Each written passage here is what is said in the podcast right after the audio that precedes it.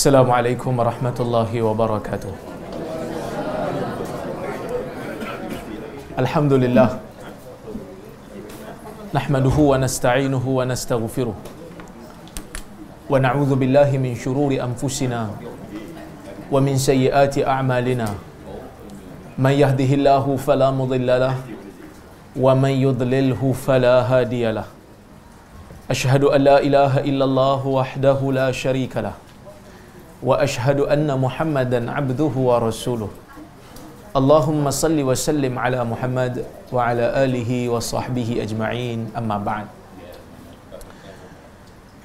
yang dimuliakan Pak Ya selaku tuan rumah dan keluarga hadirin hadirat mukminin dan mukminat yang dirahmati Allah Subhanahu wa taala. Alhamdulillah kita dapat bersama pada pagi ini. Saya agak terlewat 15 minit. Kerana saya daripada Ipoh. Jadi ah uh, Ipoh Mali. Jadi alhamdulillah jalan pun okey lah. Terlambat sikit tadi sebab um, saya Allah Taala bagi sakit sikit pagi tadi. Sakit perut yang jadi sekarang okey lah. Sebab tengok kambing terus okey.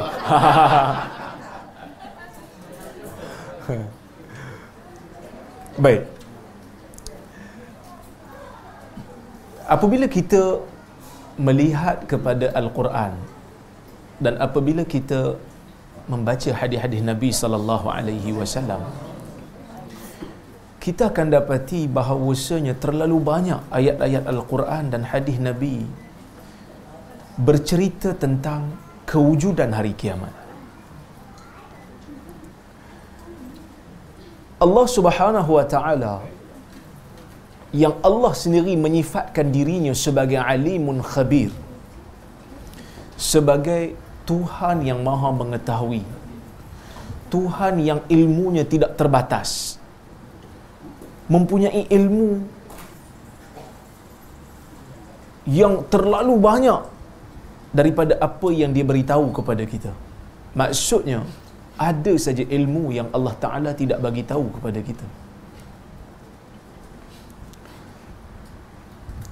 Tetapi dalam banyak-banyak yang Allah beritahu kepada kita ni, Allah beritahu kepada kita tentang kewujudan satu hari yang kita semua akan pergi untuk kita ni menghadapinya, iaitulah hari kiamat. Beriman dengan hari kiamat merupakan rukun iman yang mana tidak sah iman seseorang hamba melainkan dia mesti dia mesti percaya dengan kewujudan hari ini.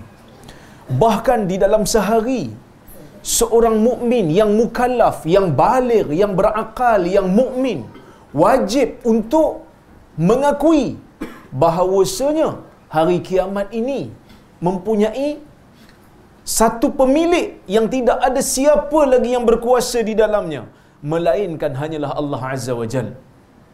Maka sebab itu 17 kali kita ulang Maliki Yaumiddin. Kita memuji Tuhan dengan ucapan Alhamdulillahi Rabbil Alamin.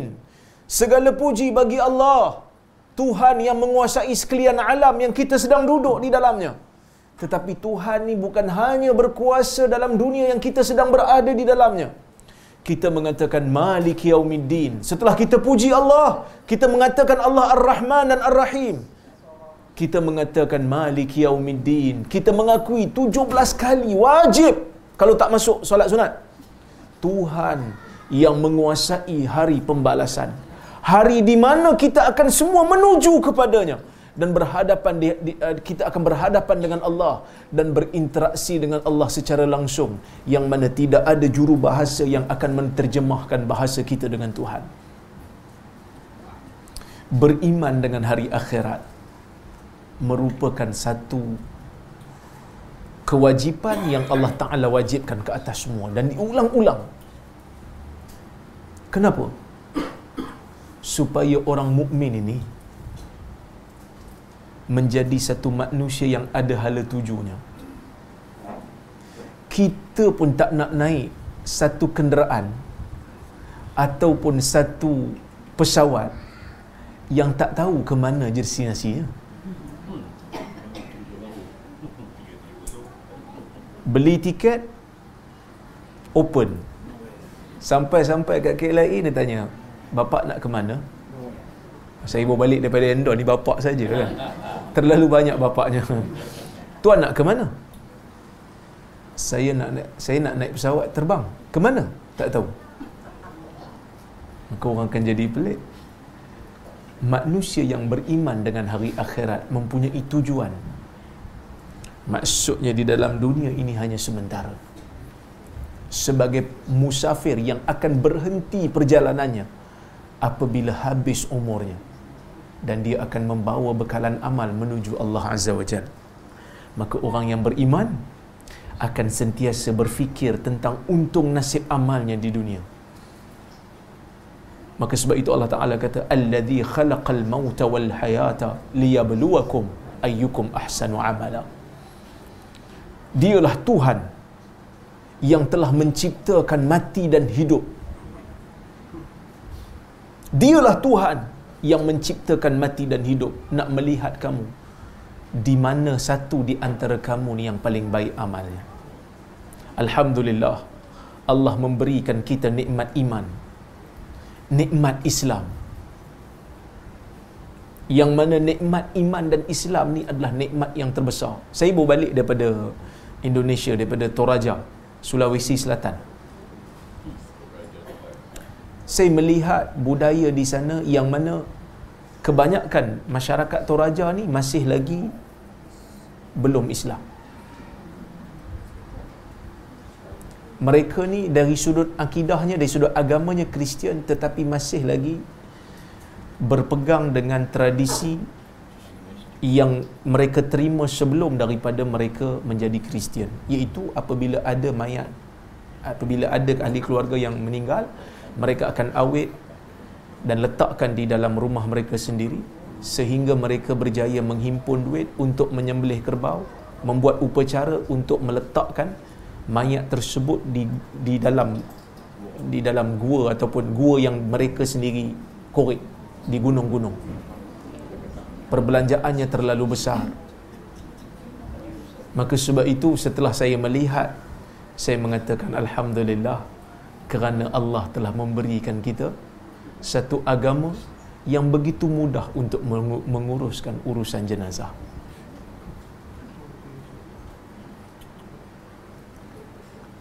beriman kepada akhirat menjadikan kita manusia yang berdisiplin menjadikan manusia menjadikan kita manusia yang sentiasa fikir aku buat ni adakah akan menyelamatkan akhirat aku ataupun tidak maka sebab itu dalam banyak hadis Nabi SAW kata man kana yu'minu billahi wal yaumil akhir. Siapa beriman kepada Allah dan hari akhirat? Siapa beriman kepada Allah dan hari akhirat? Kenapa? Kerana amalan baik yang orang Islam buat kerana keimanan dia kepada akhirat sebenarnya dia juga beri, uh, ke, kerana keimanannya kepada Allah dia juga sebenarnya beriman yang dia akan dapat habuannya di akhirat. Dan ada kala Nabi kata, saya bagi contohlah. Nabi kata man kana yu'minu billahi wal yaumil akhir falyukrim dhaifahu Siapa yang beriman kepada Allah dan hari akhirat muliakanlah tetamu Man kana yu'minu billahi wal yaumil akhir falyaqul khairan aw liyasmut Siapa yang beriman kepada Allah dan hari akhirat maka berkata baiklah jika tidak diam Betul? Beriman kepada Allah kita faham. Kerana kita tahu Allah Taala melihat segala perbuatan kita. Tapi kenapa dikaitkan dengan beriman dengan hari akhirat? Kerana perbuatan memuliakan tetamu. Sebenarnya bila kita buat sesuatu yang memuliakan tetamu, beri makan, beri minum, beli beri layanan baik, kita hanya nakkan habuan di akhirat. yang kita dipanggil rumah Pak Ya selalu ni kita pun tak pernah panggil Pak Ya pergi rumah kita Dan kita pun segan nak panggil. Kan? Dengan rumah kita yang tak seberapa tu. Tapi kita yakin. Orang yang memuliakan tetamu ni tidak mengharapkan balasan melainkan hari akhirat.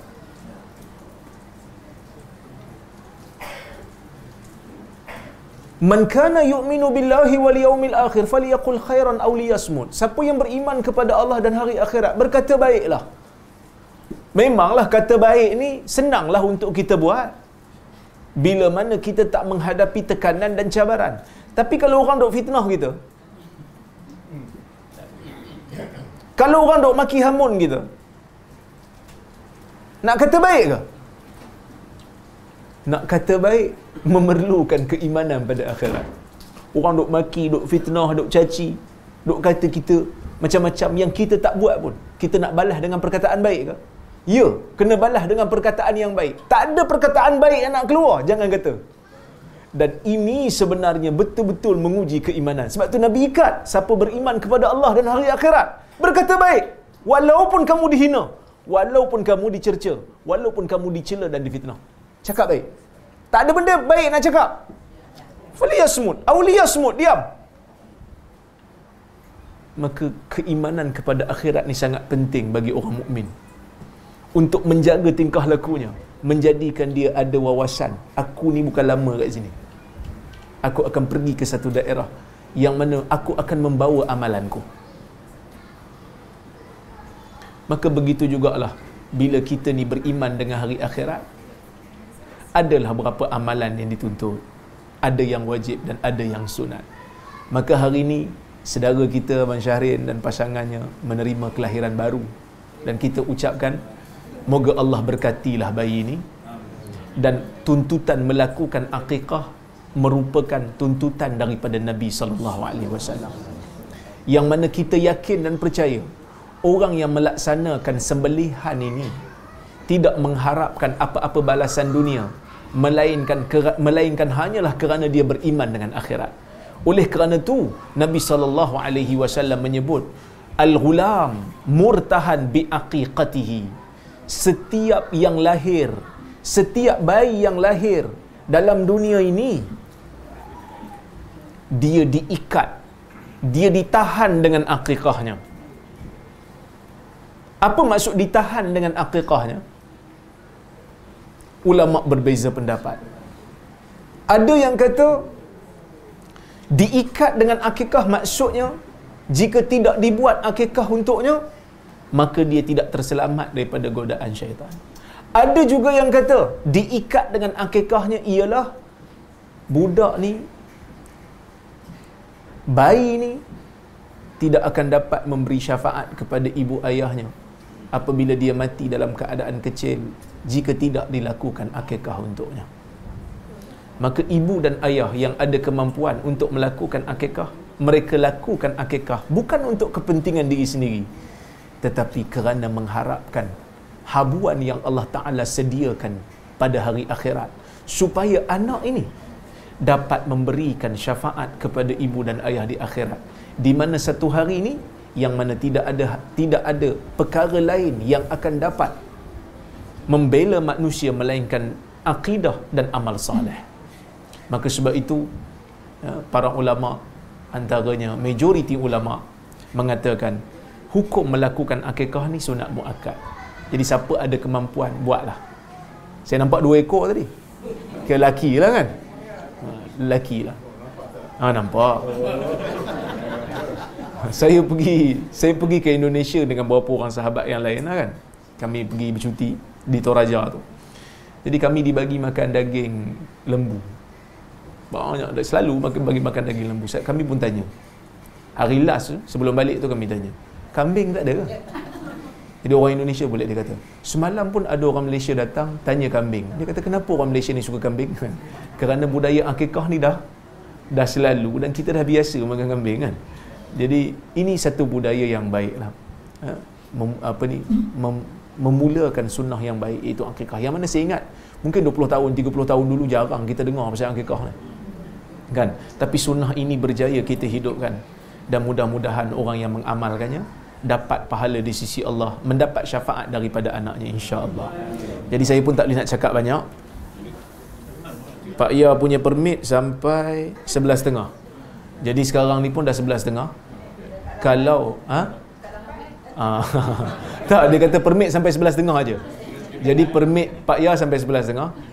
kalau makanan dah tersedia solat pun boleh ditangguh apatah lagi kuliah walaupun orang yang nak dengar dia kata ustaz kami nak dengar. Tak orang yang ceramah nak makan. Ha, okay? Jadi cukuplah sekadar tu Sekadar pengisian untuk hari ini. Mudah-mudahan Allah Ta'ala berkati bayi ini. Dan kita pun doalah supaya Allah berkati bayi ini Dengan doa Barakallahu fika wa alaik. Ya, Moga Allah memberkati bayi ini.